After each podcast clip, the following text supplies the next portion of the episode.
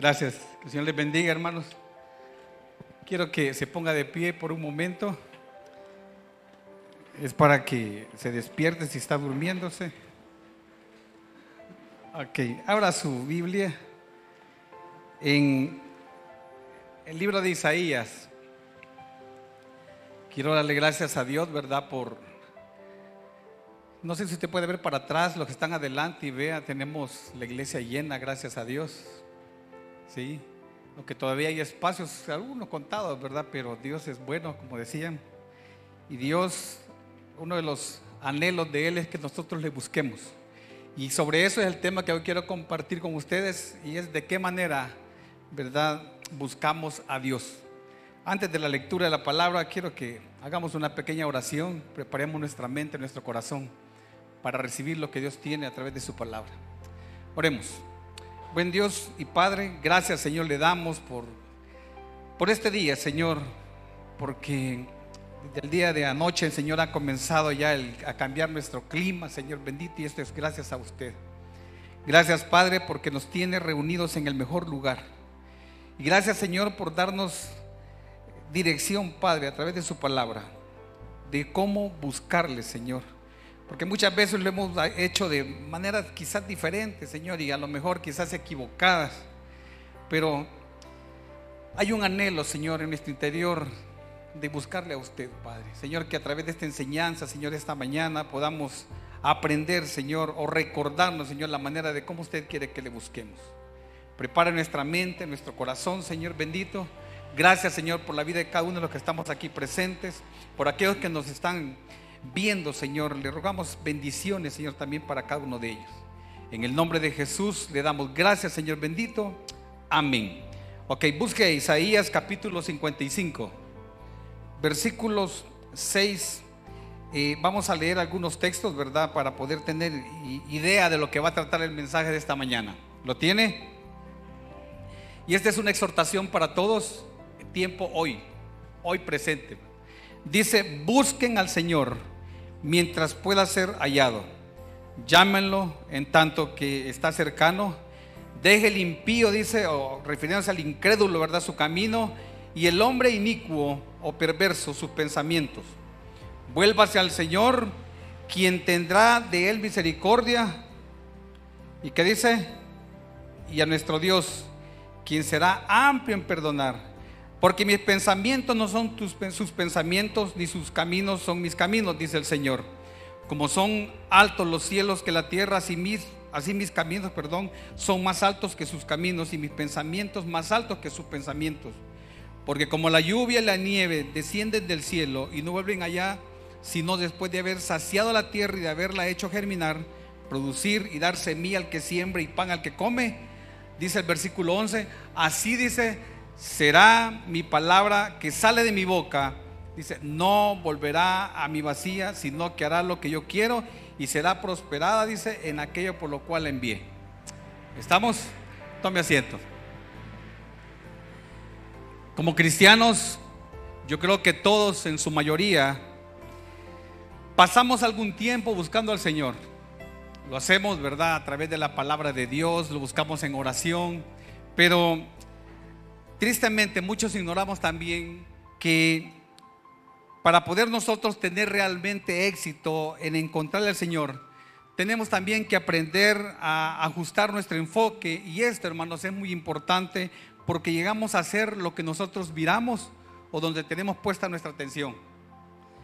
Por ejemplo, si nosotros fijamos nuestra mirada, ¿verdad?, en cosas sensuales o en cosas materiales, no va a pasar mucho tiempo sin que nosotros eh, comencemos a inclinarnos hacia esa dirección.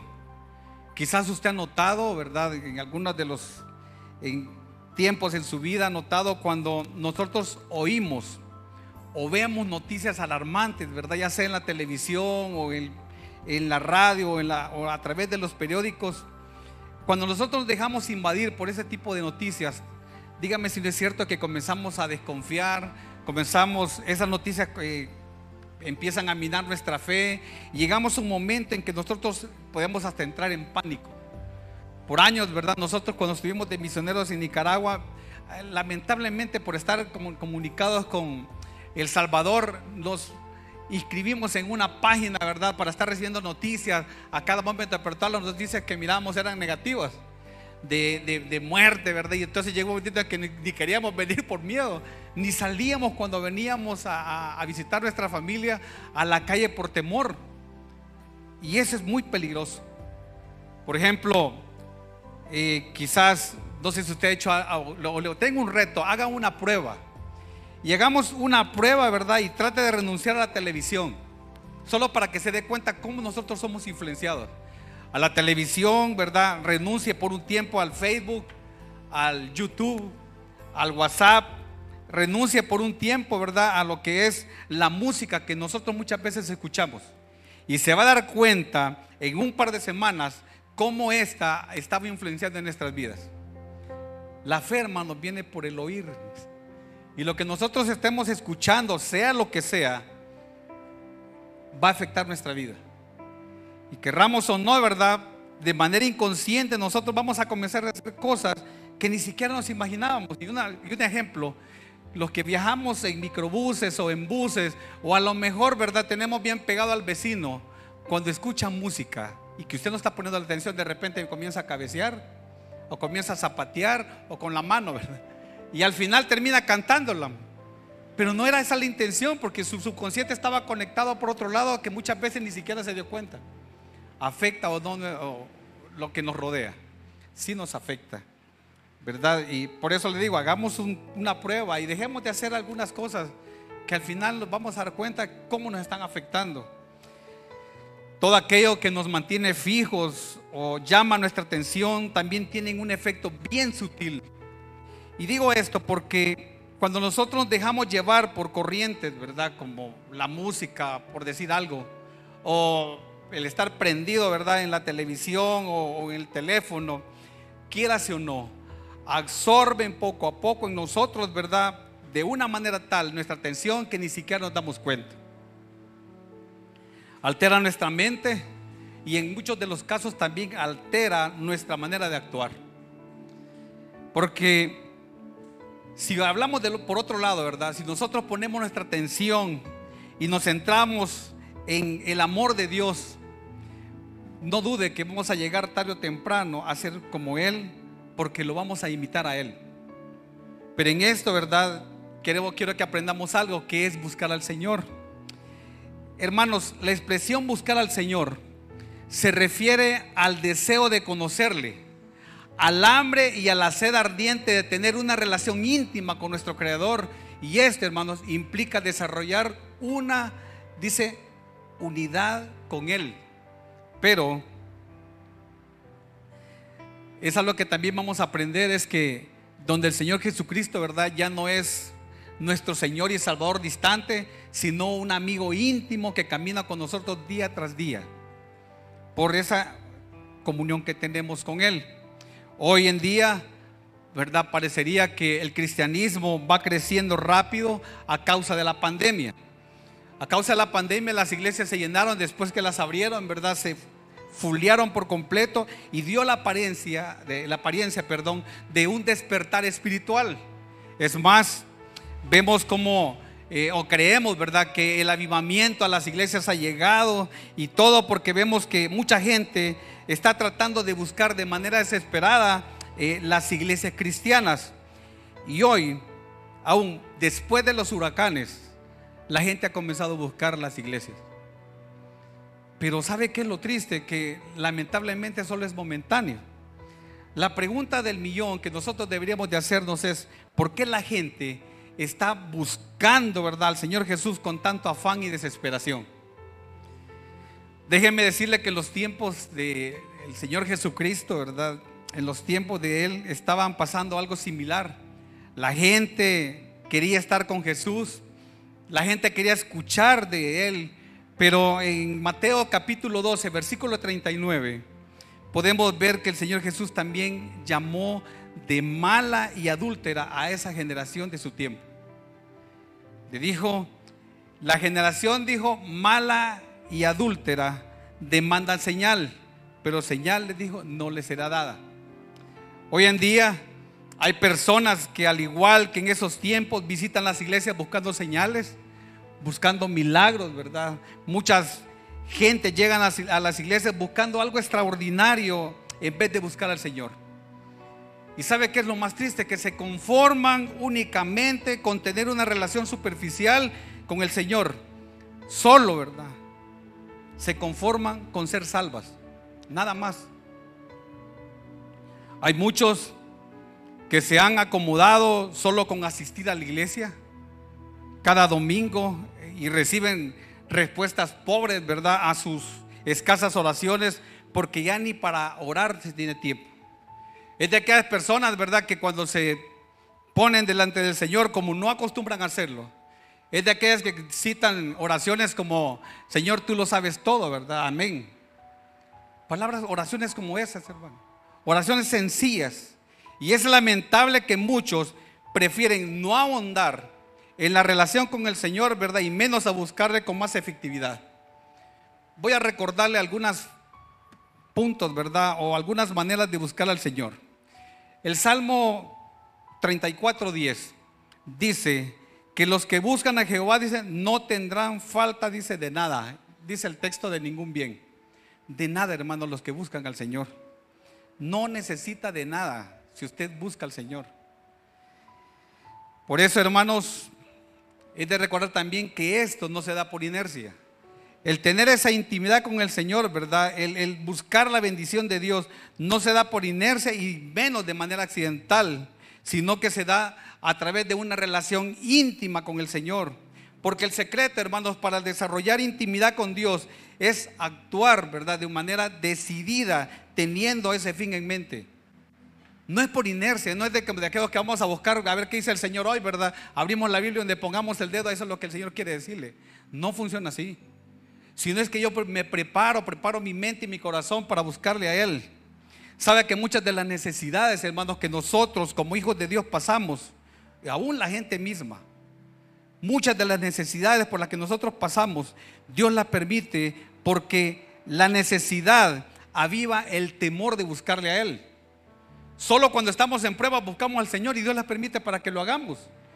Cuando nos damos cuenta que eso que nos falta no lo podemos restaurar, ¿verdad?, con nuestras fuerzas, es cuando buscamos al Señor. Situaciones, por ejemplo, de enfermedad.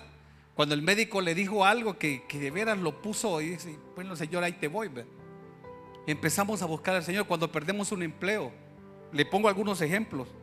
Cuando nosotros muchas veces necesitamos dirección, ¿verdad?, porque nos salimos de, como dicen del, el buen salvadoreño, del guacal, ¿verdad?, y tomamos decisiones equivocadas. Y entonces, hasta entonces buscamos al Señor y Dios lo permitió con ese propósito. En medio de la muerte por la pérdida de algún ser amado, buscamos también al Señor. Y Dios lo permite con ese propósito. Por eso, en el Salmo treinta y cuatro, versículo cuatro, el salmista, ¿verdad?, David, describe su liberación del peligro como una salvación del miedo. Y dice así el versículo cuatro del capítulo treinta y cuatro del Salmo: busqué a Jehová, dice, y Él me oyó. Y dice, y me libró de todos, dice, mis temores. En Primera de Crónicas, capítulo veintidós, versículo diecinueve, dice la palabra de Dios: poned pues ahora vuestros corazones, dice, y vuestros ánimos en buscar a Jehová vuestro Dios. Y nosotros, hermanos, como hijos de Dios, podemos buscar con firmeza y perseverancia para conocer mejor al Señor por medio de la Biblia. Miren, la Biblia, hermanos, es la relación escrita de los atributos de Dios y de la manera como Él actúa. Si usted quiere conocer a Dios, en la palabra de Él está escrito. Él, ahí se describe cómo es Él. Había una historia de una persona que decía que quería escuchar cómo era la voz de Dios. Y el pastor al cual él estaba preguntándole le dijo: ok, vamos a hacer algo. Cuando estés en tu cuarto, le dijo, a solas, abre la Biblia y léela en voz alta. En la medida que usted escuche su voz, le dijo, esa es la voz de Dios. ¿Sabe que nosotros ni siquiera abrimos la palabra de Dios para conocerle? El propósito, hermanos, principal de las Escrituras es guiar a las personas al Señor Jesucristo. Y muchos ni siquiera lo queremos conocer. Dice Juan capítulo cinco versículo treinta y nueve: escudriñar, dice, las escrituras, porque a vosotros, dice, os parece que en ellas tenéis la vida eterna, y ellas son las que dan testimonio de mí. Es penoso, hermanos, que hay muchos cristianos que leen uno o dos pasajes, ¿verdad?, cada mañana, y creen que con eso, ¿verdad?, ya se terminó, y con esa manera conocen al Señor. Muchos piensan que el hecho de agarrar la Biblia, ¿verdad?, de, de, de acostarse, y comienzan a leer un versículo y terminan durmiéndose, esa es una de las mejores maneras de conocer al Señor. Pues esa no es la manera de conocer al Señor, hermano. Es bueno que usted tenga un tiempo, ¿verdad?, que aparte un tiempo determinado y que empiece a buscar. Miren, algo interesante que se daba en la iglesia, ¿verdad?, y creo que no se ha perdido, que nos daban una hoja para que cada mes nosotros, a causa de la pandemia, ¿verdad?, lamentablemente no se ha sacado, pero la iglesia siempre da una hoja para que usted haga sus devocionales. Y de una manera, sin darse cuenta, usted lee en el año casi toda la Biblia. Pero muchos ni siquiera la leíamos, porque la dábamos doblada y ni nos acordábamos de ella. ¿Sabe cuándo se acordaba? Cuando tenía que apuntar algo, El, el nombre de alguna medicina, ¿verdad?, o, o algún número de teléfono de alguien, pero nunca lo abrió para poder estudiarlo. Buscar al Señor, hermanos, a través de su palabra, es darle, dedicarle tiempo. Y es lamentable que muchos cristianos no están ni siquiera tomando el tiempo para poder hacerlo. Es más, muchos están con la lectura en la palabra de Dios y están al mismo tiempo pensando en lo que van a hacer, ya sea ir a comprar al mercado. Hay muchos que están pensando en la limpieza de la casa, de cómo está sucia, de la ropa que tienen que lavar y de planchar o de planchar, ¿verdad?, o que tienen algo pendiente que hacer, y está leyendo la palabra de Dios. Hermanos, buscar al Señor, hermanos, exige mucho más que eso. Cuando abramos la palabra de Dios, haga esto: digámosle al Señor que queremos conocerle mejor. Antes de abrir la palabra de Dios, dígale: Señor, quiero conocerle mejor. Pídale al Señor, ¿verdad?, que, que nos hable por medio de su palabra. Pidámosle, roguémosle que nos muestre la verdad sobre Él. Esa es la forma correcta de estudiar la palabra de Dios. Y una de las cosas que podemos estar seguros, hermanos, que cuando nosotros hagamos esto de esta manera, de la manera que nosotros le pedimos, como Él quiere que nosotros le pidamos, no dude, ¿verdad?, que el Señor también va a contestar y va a responder nuestras oraciones cuando lo hacemos de esa manera. Cuando queremos buscarle a Él, que Él nos muestre cómo Él es. Creo que tanto los casados, ¿verdad?, como todos aquellos que tienen una relación sentimental me van a entender esto que voy a compartir con ustedes. Dígase, ¿no es verdad?, que cuando usted se enamora de alguien, anhela, ¿verdad?, fervientemente desarrollar una relación más cercana con, con esa persona. ¿Y sabe qué sucede con esto? Cuando usted anhela pasar tiempo con esa persona, es que se forma una conexión. Usted, de una manera, sin querer darse cuenta, un, hace una conexión con el espíritu de la otra persona. Es más, a veces dice: ay, yo pensando en vos estaba, y cuando de repente le cayó la llamada, ¿verdad? Están conectados, y más conectados queda cuando se casan. Usted aprende a adivinar, ¿verdad?, las, las, las, las miradas que hace la otra, su, su cónyuge. Solo con las miradas. Bueno, es más, usted lo puede ver a través de padres hijos. Cuando llegan visitas y que usted está haciendo algo que no es correcto como hijo, su mamá o su papá no necesita decir nada, solamente le echan la mirada, y usted ya entendió fácilmente con esa mirada qué le quiso decir. Y en pocas palabras le puede decir: te callazo, cuando se vayan me las vas a pagar. Y lo entiende, porque hay una conexión, hermanos. Sabe que de, de manera muy parecida se da cuando usted quiere buscar a Dios. Por eso, hermanos, cuando usted abra su Biblia, hágalo con el propósito de hallar respuesta en las siguientes preguntas. Hágale preguntas al Señor: ¿quién es Él? Hágale preguntas, ¿verdad?, de quién es este Cristo, ¿verdad?, que se habla en la Biblia. Pregúntele. Pregúntele al Señor, ¿verdad?, ¿quién es el Espíritu Santo que mora dentro de cada uno de nosotros y que expresa la vida de Jesús a través de nosotros? Hágale preguntas sencillas como esas. Mire, una manera inductiva de estudiar la palabra de Dios es a través de, de tres maneras. Una de ellas, usted puede estudiar la Biblia a través de personajes. Agarre un capítulo, ¿verdad?, usted quiere estudiar un personaje, escoge el personaje sobre el cual y hágale preguntas sencillas: ¿quién es este?, ¿verdad? el que usted quiere estudiar. ¿De qué habla este? ¿Por qué está él escrito aquí? Pregunta sencilla. En los evangelios puede preguntar de quién es Jesús, qué se dice de él, cómo lo describe la palabra de Dios a través de, de, del evangelio que usted esté estudiando. Podemos buscar también al Señor, ¿verdad? Cómo conocerle a él por medio de la oración. Primera de Reyes capítulo ocho versículo veintiocho dice así: tú atenderás, dice, a la oración de tu siervo y a su plegaria, oh Jehová Dios mío, oyendo, dice, el clamor y la oración que tu siervo hace hoy delante de ti. Yo creo que todos, y no me refiero porque ya se acerca la Navidad, ¿verdad?, tenemos una lista de, de peticiones de delante de Dios.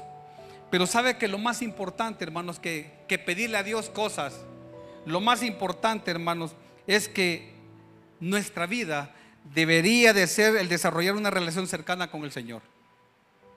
Que nuestras oraciones no sean solamente de pedirle cosas materiales, sino de una intimidad, ¿verdad?, de una relación para con él. Esa debería ser nuestras oraciones.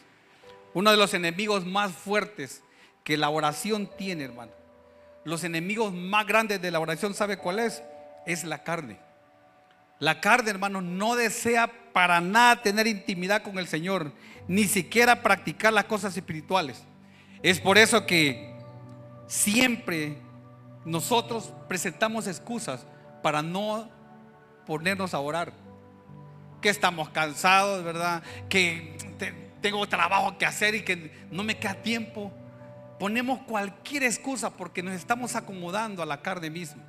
La carne es el enemigo más grande que la oración tiene, hermanos. Yo creo que todos, como decía, tenemos una lista de cosas, pero que nuestras oraciones sean de tener mejor una intimidad con el Señor. Por eso, cuando nosotros nos acerquemos al Señor, hermanos, en oración, digámosle: Señor, abra mi corazón, y a, a, abra mi corazón a usted, ¿verdad?, y hábleme, muéstreme qué es lo que usted quiere que yo entienda de sus caminos. Sabe que muchos los conocemos en teorías, hermanos. Déjeme decirle también que el cristiano, hermanos, nunca llegará a ser lo que Dios quiere que sea sin la oración. Un cristiano sin oración no es cristiano, hermano. Y menos un cristiano de a medias, ¿verdad? Porque muchos ocupamos la oración solamente de salir, como dicen, sacada de la manga. Porque cuando llegamos al Señor, hay muchos que dicen: ¿y de qué oro? ¿Y qué le pido? Porque como no tiene ese hábito, no sabe ni de qué orar. O empieza a orar por una cosa, ¿verdad?, y termina con otra. Hace un, un día de eso me mandaron un, un meme, no sé cómo se llama, un video de una persona orando en nombre. Y oraciones como esa yo les decía a los jóvenes, se las mandé a ellos, la puse en el, en la, en el link, ¿verdad?, de, de los jóvenes. Y les decía: ¿qué harían ustedes con una persona que ora de esta manera? Mire, oró por los, estaban orando por los alimentos. Y esa persona empezó a orar por los alimentos, por aquel que había sembrado la papa, el que pelaba la papa, el que la freía. Hizo una lista de cosas que al final se quedó solo porque todos se habían ido. Solo le llegaron a la cuenta, decirle: mire, aquí está la cuenta de su comida. ¿Sabes que muchos no saben ni cómo orar?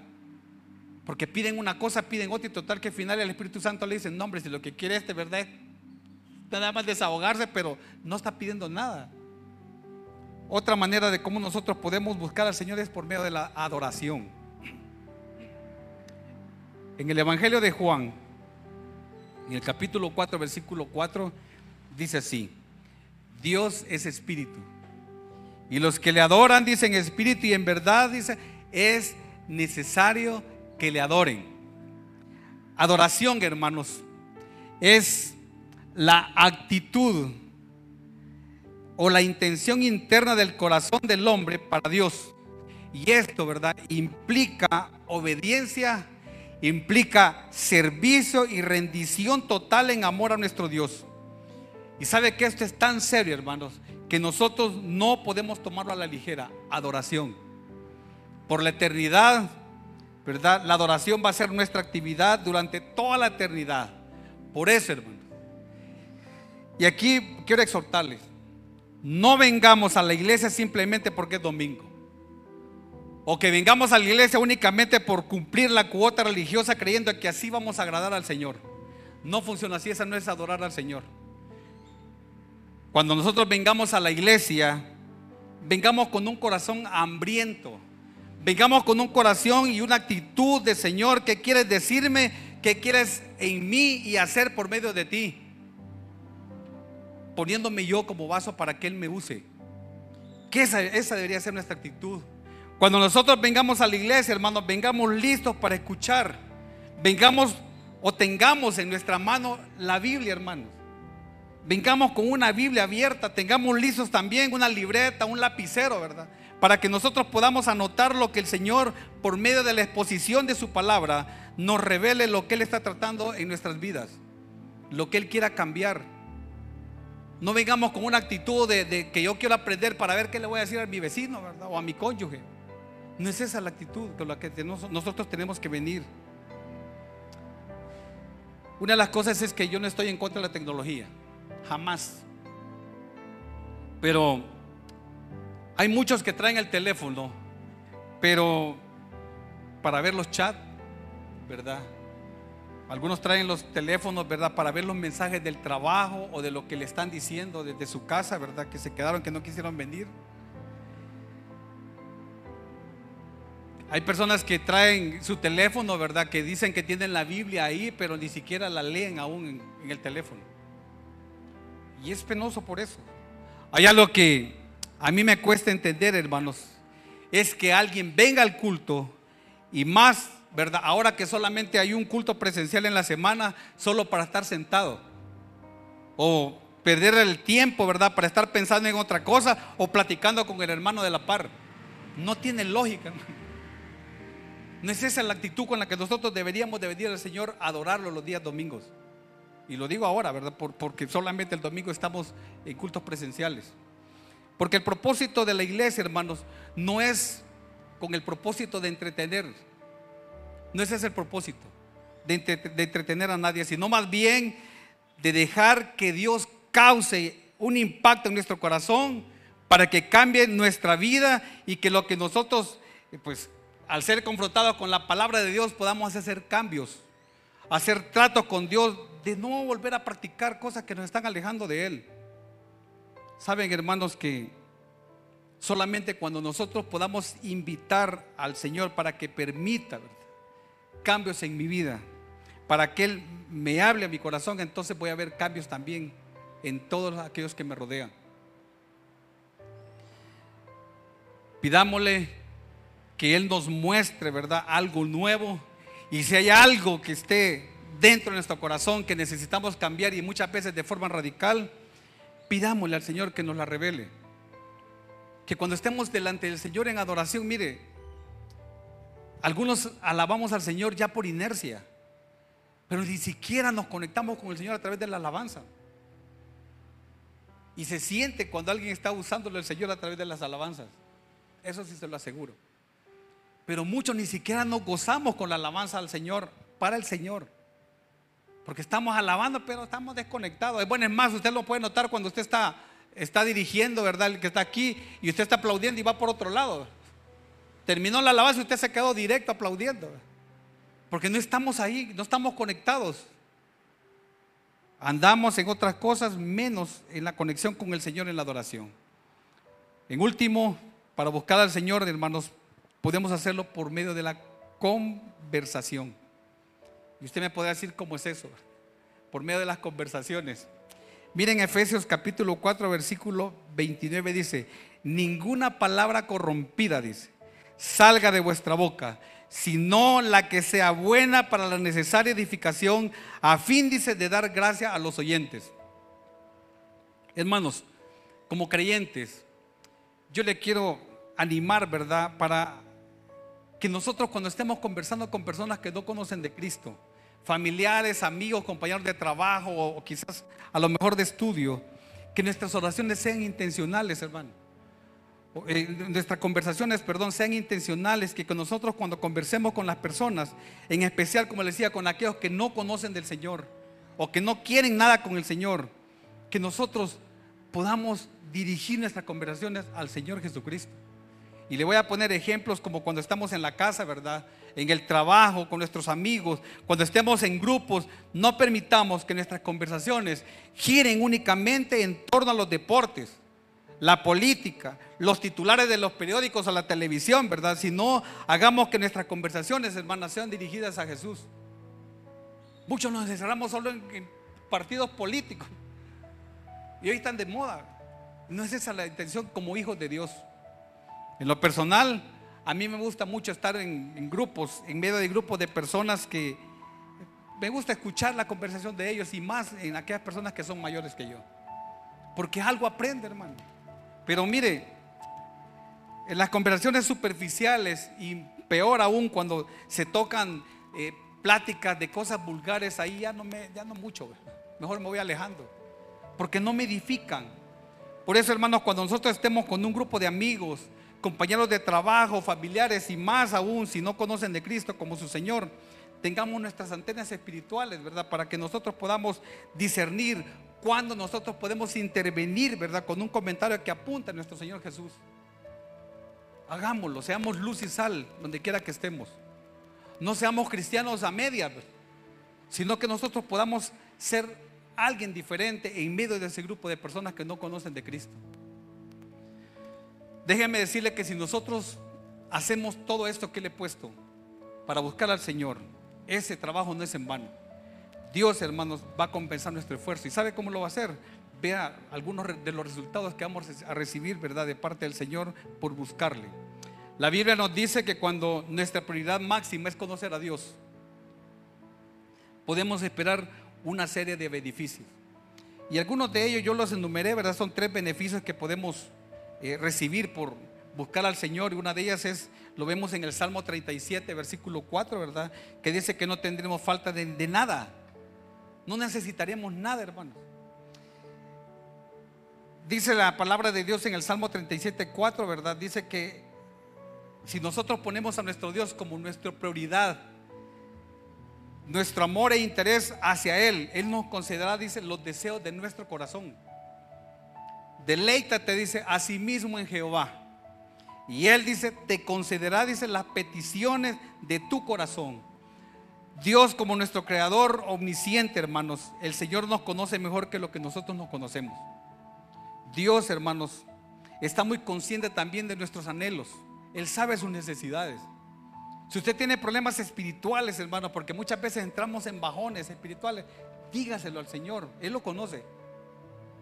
Cuando usted se siente de, de, ya fundido, ¿verdad?, que no, no siente ni deseo de ir a la iglesia o de buscar al Señor en su palabra, porque pasa más tiempo distraído en otras cosas, mire, pídale al Señor que le ayude a salir adelante de eso, a, a gozarse, ¿verdad?, en su primer amor, a deleitarse en su palabra, a pasar aquellos tiempos que usted pasaba con Él cuando era recién convertido, tiempos que ni siquiera sentía, hermano, horas doblando rodillas delante de Él. Usted se gozaba cuando hablaba de Cristo con otras personas. Por eso dice, deleítate, dice, ¿verdad?, en, en Jehová. Al buscarle, nosotros vamos a aprender también cómo Él piensa. Cuando nosotros le busquemos, hermanos, vamos a aprender amarlo más al Señor. ¿Sabe por qué? Porque nuestros pensamientos comienzan a alinearse, hermanos, con los pensamientos del Señor. Y lo que vamos a desear, hermanos, es que vamos a desear lo que Él quiere que nosotros eh, pues, supla, ¿verdad?, nuestras necesidades. No vamos a pedir a locas, no vamos a hacer oraciones solo sacadas de manga, ¿verdad?, porque vamos a estar conectados con el Señor. Los resultados de buscar al Señor, hermanos, es que también tendremos éxito en la vida. Y en Segunda de Crónicas, en el capítulo treinta y uno, versículo veintiuno, nos ofrece el ejemplo de Zacarías, diciendo: en todo cuanto emprendió en el servicio de la casa de Dios, de acuerdo con la ley y los mandamientos, buscó a su Dios, dice, lo hizo de todo corazón, y ahí está la respuesta, y fue prosperado. Igualmente el Señor, así como le dijo a Josué que obedeciera el libro de la ley, le dijo, para que pudiera ser prosperado, le dijo, y tener éxito en todo lo que él hiciera. Lo dice Josué capítulo uno, versículos siete y ocho. Sabe, hermanos, que el principio es que al meditar en la palabra de Dios, nosotros vamos a entender los caminos de Él. al meditar nosotros en la, en la, en la palabra de Dios, vamos también a conocer su voluntad y nuestra relación con Él se va a profundizar. Pero solamente cuando nosotros dedicamos ese tiempo y ese amor, ¿verdad?, para buscarle a Él. En tercer lugar, como resultado de buscar al Señor, es que vamos a adquirir entendimiento. Dice Proverbios veinticinco ocho, los hombres malos, dice, no entienden el juicio, mas los que buscan a Jehová entienden, dice, todas las cosas. Hermanos, un corazón malo, hermanos, es tenebroso e impuro. Un corazón malo, ¿verdad?, en él solamente se aloja un espíritu rebelde, alguien que no quiere nada con el Señor. Muchas veces nosotros procuramos buscar conocer a nuestro Dios, pero a veces cuando pasamos por situaciones difíciles, en lugar de buscar en su palabra el consejo, lo buscamos en los vecinos. Y muchas veces el consejo del vecino, que en su mayoría, porque no tiene temor de Dios, nos va a aconsejar de maneras equivocadas, ¿verdad? Por eso la misma palabra de Dios exhorta, porque el que no conoce del Señor, hermanos, no va a dar consejos sabios. Se vuelve limpio el corazón cuando nosotros le buscamos a Él. Nuestra mente se aclara, nuestro espíritu se hace obediente. Pero solo esto, esto va a suceder solamente hasta cuando yo, ¿verdad?, sea capaz de discernir lo que es moral bueno y lo que es moralmente malo. Solamente cuando tenga esa conexión con el Señor, porque Él me va a dar entendimiento. Yo quiero pedirle que se ponga de pie, póngase de pie. Pero en, ante todo esto que hemos compartido, quizás muchos podamos preguntarnos, ¿cómo puedo hacer esto, verdad? ¿Cuándo debo yo de buscar al Señor? Quiero decirle que para buscar al Señor es ahora mismo. Hoy es el momento de buscarle al Señor. La experiencia más emocionante como hijos de Dios es postrarnos delante de Él y tener comunión con Él. Ninguna otra cosa, hermanos, hará en favor del corazón humano lo que es su presencia. Así que le voy a pedir que cierre sus ojos, que por un momento usted medite en su vida cómo está delante de la presencia de Dios. Él conoce su corazón. Si hay áreas en su vida que usted todavía no le entregó al Señor, este es el momento que usted lo haga. Cierre sus ojos, medite en su vida por un momento. Y aquí le voy a hacer una pregunta para que usted se responda ahí internamente, ¿verdad?, en su corazón. Si en este momento usted partiera a la presencia de Dios, ¿iría con la frente en alto para no ser avergonzado? ¿O hay áreas en su vida que todavía no se las ha entregado al Señor porque no quiere dejar de pecar, porque no quiere ablandar su corazón? Mire, es, es duro cuando el Señor nos revela áreas de nuestra vida que necesitamos cambiar y nosotros no queremos. A lo mejor hay amargura, enojo, ira, celos. A lo mejor hay envidia en su corazón. Pues déjeme decirle que eso es del diablo nada más. Dios quiere que usted sea una persona que perdone, que refleje el amor de Jesús en todas sus acciones, que viva una vida cada día en santidad, hermano. Porque sin santidad, dice la palabra de Dios, nadie verá el rostro de Dios. Pídale perdón. Este es el momento para que usted se ponga en comunión con Él, hermanos. Ninguna otra cosa satisfará su espíritu como el estar a solas con el Señor Jesucristo. En esto consiste el buscar al Señor. Bendito Dios, estamos delante de su presencia, Padre bendito, y no podemos ocultar nada de lo que está en nuestro corazón y en nuestra mente. Le rogamos, mi Dios, que sea su Santo Espíritu en esta hora, revelando áreas en nuestra vida que están impidiendo que nosotros podamos tener una comunión genuina con usted. Porque lamentablemente hemos buscado muchas formas de, de poder tener esa comunión con usted, pero las, el afán de la vida nos ha alejado de usted en lugar de acercarnos. Nuestro corazón se ha endurecido. Decimos llamarnos hijos suyos, pero ni siquiera le buscamos a través de su palabra. Perdónenos. Perdónenos, mi Dios, porque decimos llamarnos cristianos y al que menos conocemos es a Cristo, porque ni siquiera le buscamos en oración. Estamos en problemas serios de carácter. Estamos en problemas serios por tomar malas decisiones, pero ni siquiera lo queremos reconocer. Y eso es dureza de corazón. Perdónenos. Te rogamos, mi Dios, que en esta hora usted ablande en nuestro corazón, que nos ayude, mi Dios, a ser redarguidos por su Santo Espíritu. Hable en nuestro corazón.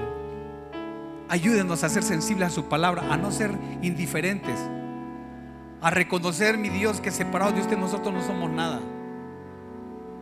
Padre, desde este momento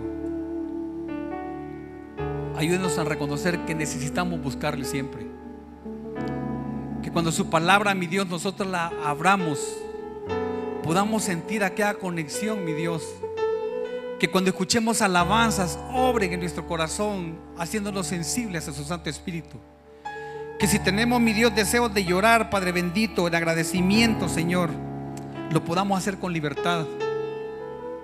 Perdónenos, porque muchas veces nos hemos descuidado y estamos dando ni siquiera ejemplo a nuestros hijos.